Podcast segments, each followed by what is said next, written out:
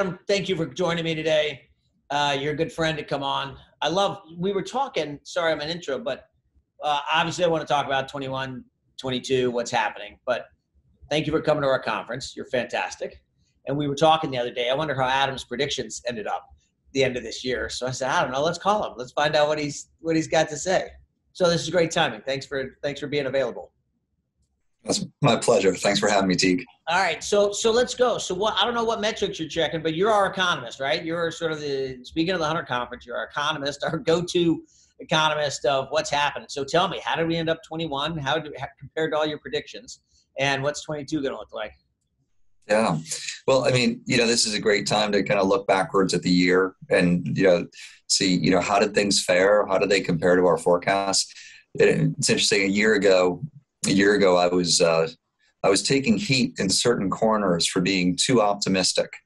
Um, and uh, went on record about th- things such as you know the inevitability of the recovery, and that when we've looked at past crises, we've typically been surprised on the upside.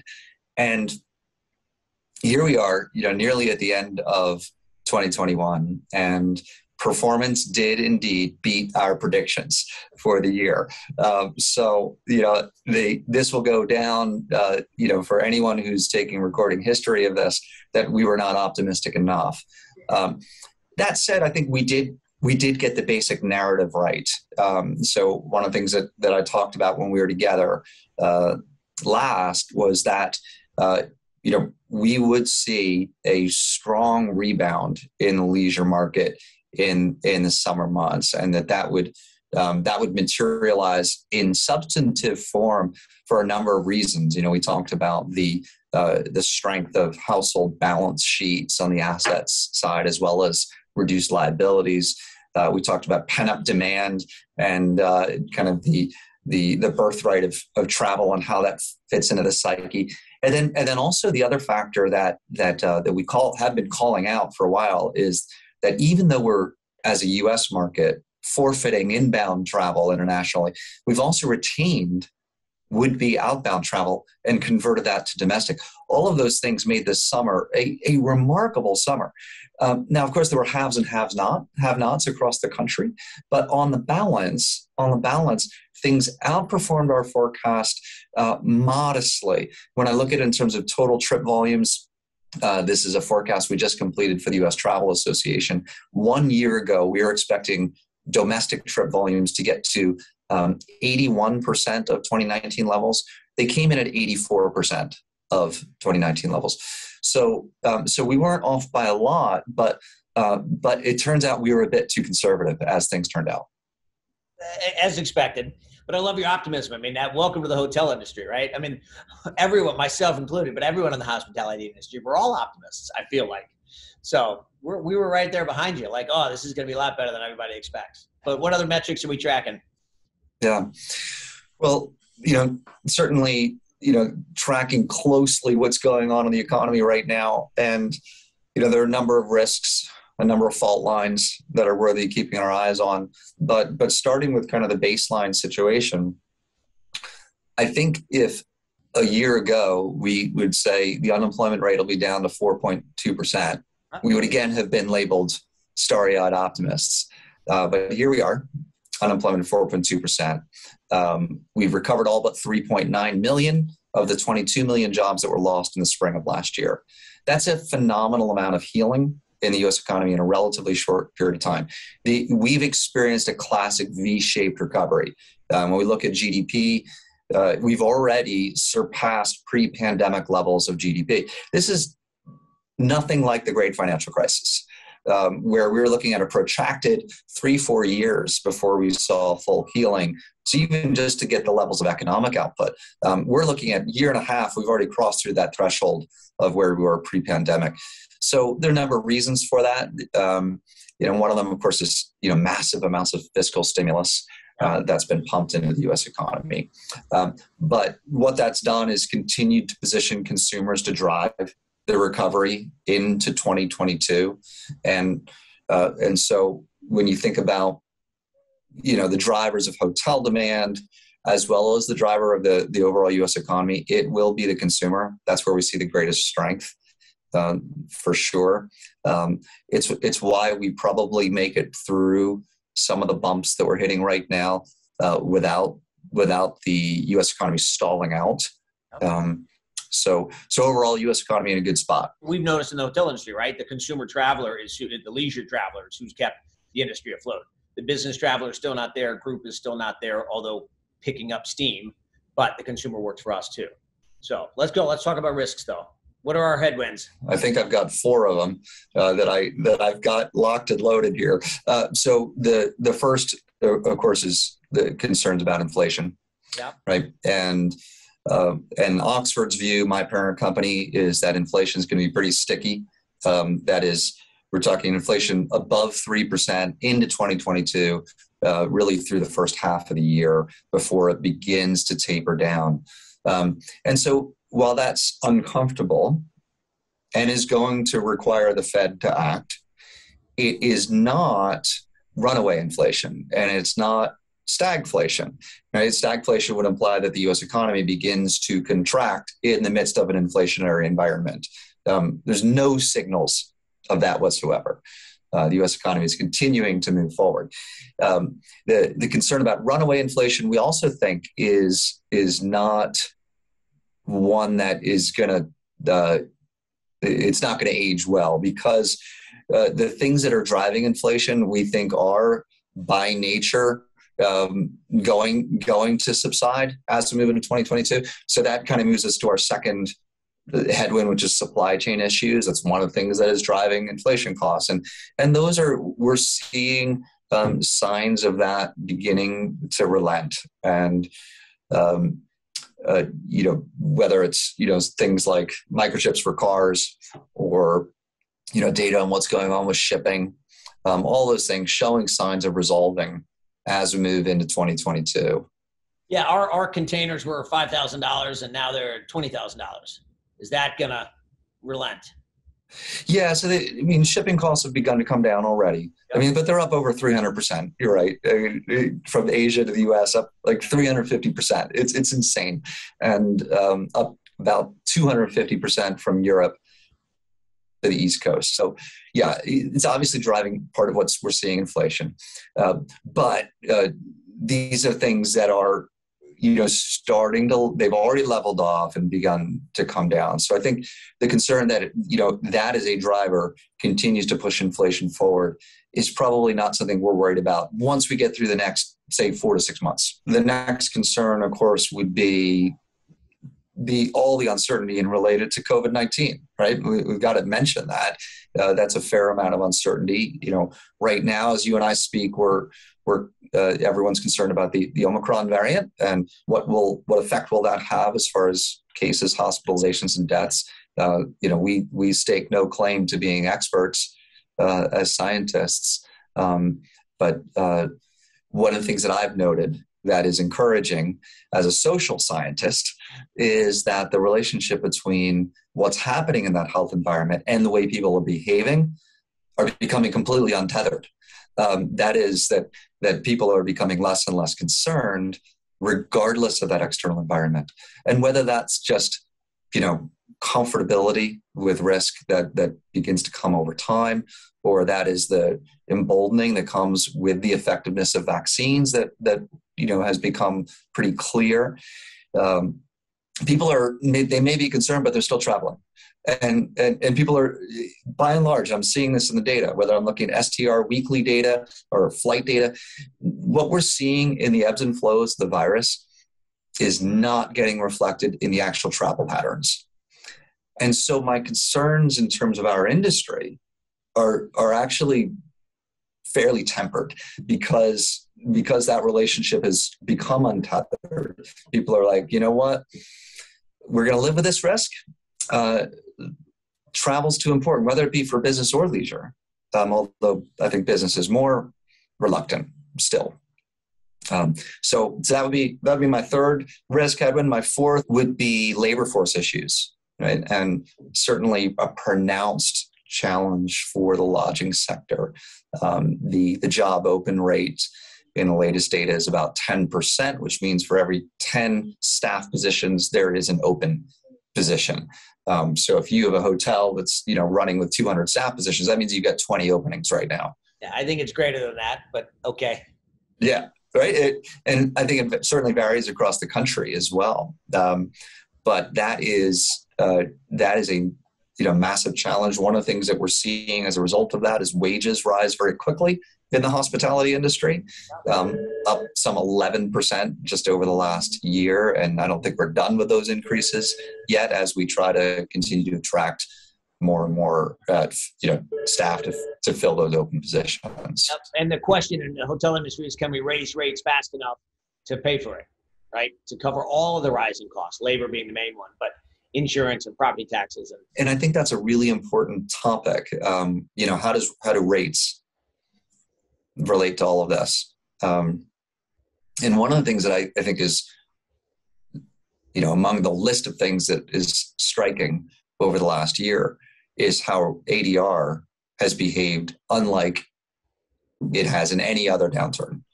right and and i'm pretty reluctant to say this has never happened before but as long as STR has been tracking this, this has never happened before, uh, which is that that rates have fully recovered, yet occupancy has not. You know, it's usually the opposite, right? Usually, it you know, rates get cut, occupancy eventually comes back, and then ADR comes back a year, year and a half later, right? That you know, we're all accustomed to that relationship. Well, well, here we are, right? I mean, we're still at you know occupancy off 7 8% relative to 2019 week after week rates at or above 2019 levels week after week and um, and it's an interesting phenomenon i think there are a number of reasons for that one of them you just touched on Teague, which is that that costs are rising and so revenue managers are i think being clear-eyed about the the need to sustain rates otherwise they're going to be selling rooms and losing money Yep. Right? So that's one of the reasons. Um, I think another reason is that um, the the the soft, software, the basic revenue management platforms are better than they were a decade ago. The last downturn. We've gotten a lot more sophisticated. In Yeah. what we were doing, and I think we've learned just because you lower rates, that's not going to increase travel. People aren't going to travel simply because it's cheap. They're going to travel because they're going to need to travel, and if they need to pay it, they're going to pay it. And I think Yeah. both of those things, along with the technologies mentioned, have allowed us to hold rate. Even if we're running 50% occupancy, it's still full price. That's right.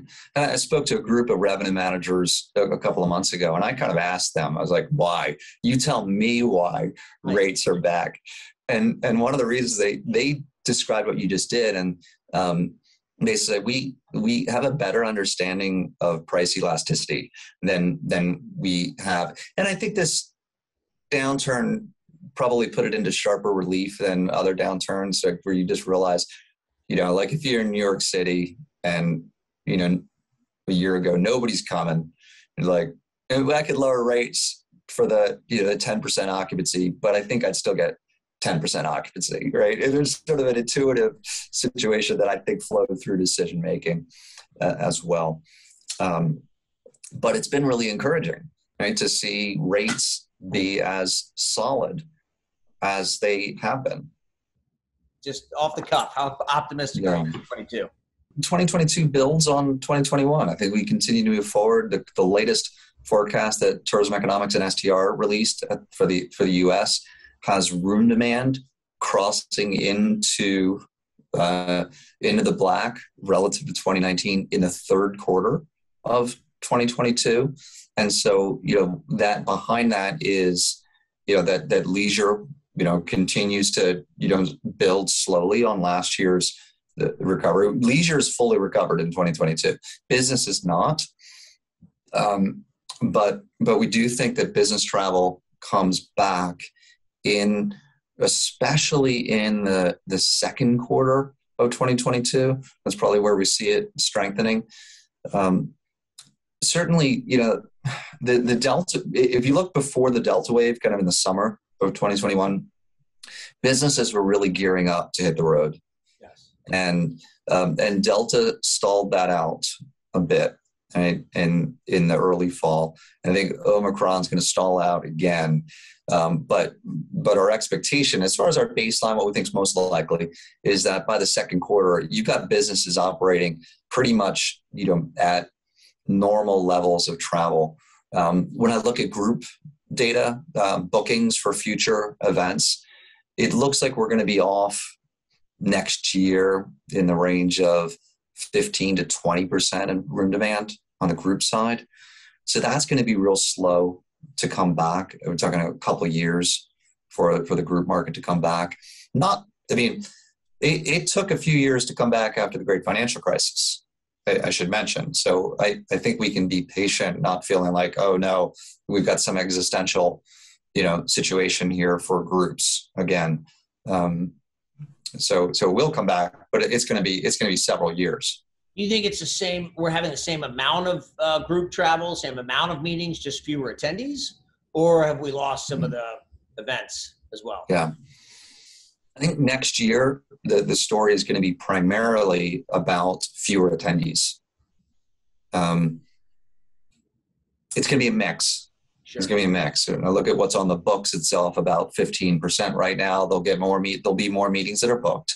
Um, but attendance and i've been attending a lot of conferences over the last six months and and and i would usually ask the organizer how's attendance relative to pre-pandemic? And i'm i'm getting pretty consistent responses that you know they're off 20 25% now right? So there's no reason to think that's going to completely level up in one year. I think there's upside potential as well i should mention. Um, um, you know looking at uh, over over 10% in a recent survey of of, uh, of travelers saying that they are going to be working remotely for part of the year. So that's travel right?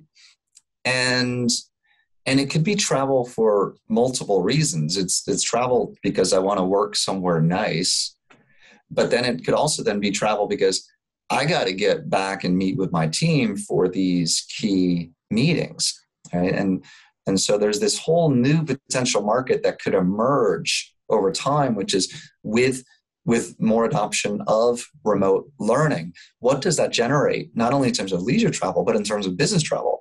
Where previously, well, we're all in the office all the time. We don't travel to do that. But if now I'm, you know, I'm I'm stationed for part of the year in. You know, southern Florida, but I got to get back for meetings. Now I'm generating new business travel that otherwise didn't exist. I, I like to hear you use. We all should go to Southern Florida. Um, I'm obviously a believer in travel. I'm glad to hear you're a believer in travel too. The people are going to come back and get back together. So I, that keeps me optimistic. Um, give me, I'm curious though on your thoughts. Talk to me about interest rates. Where are they going next year? I think it's very likely the Fed does increase interest rates. Um, I think that they hold off for a bit, though, with the the amount of uncertainty regarding Omicron. Um, uh, and keep in mind, the Fed has at its disposal the the tool of first tapering down bond purchases, right? So that's going to be that's that's front and center. That's going to happen, you know, imminently, right?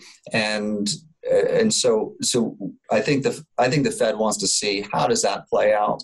So I think we're well into 2022 before we see the first interest rate hike. Um, so we as Oxford are, are probably on the on the more um, I'll say conservative side, and we don't we don't think the Fed is going to aggressively raise interest rates. We think it's going to be very slow. We think it's going to be the latter part of 2022. Okay, which you know should help again in our industry when you're borrowing 70 percent of your uh, asset value, uh, interest rates matter, right? Mm. Debt matters, yeah. Uh, et cetera. So I think we're all watching that fairly closely. Some of it we can handle. I think it's built in, but you know, my concern is if it goes up too quickly. So maybe that's 23 when they push it off too long, and then 23 it skyrockets. Which right now that says to me that 22 will be a robust transaction year. Everybody trying to get ahead of that, uh, and maybe stealing 2023 transaction business, bringing it into 22, getting it done. But I don't know. I digress. I digress. All right, give me some final thoughts on what else we should be looking for next year. Give me the key points. Well, I think one of the, the key things next year is going to be, you know, the the return of cities. You know, I mean, cities have been, you know, the, the top 25 markets, if you take Miami out Yep. as an outlier, eh, have been just incredibly hard hit, right? And they've been hard hit because they've been most exposed to business travel, to group travel, and to international travel, right? And because travelers who are traveling for leisure have been primarily seeking outdoor experiences, a lot of the, the main attractions, museums, um, shows, and like have been closed anyway. Uh, so, so that that has just put you know an unbelievable strain on these markets.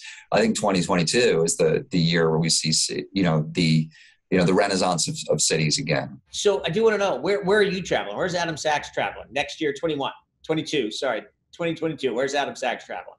Yeah, well we have we have our our fam- family New York City trip already planned for for New Year's Day. So uh, so we're this is this is called uh, helping to fulfill your own predictions about about cities coming back.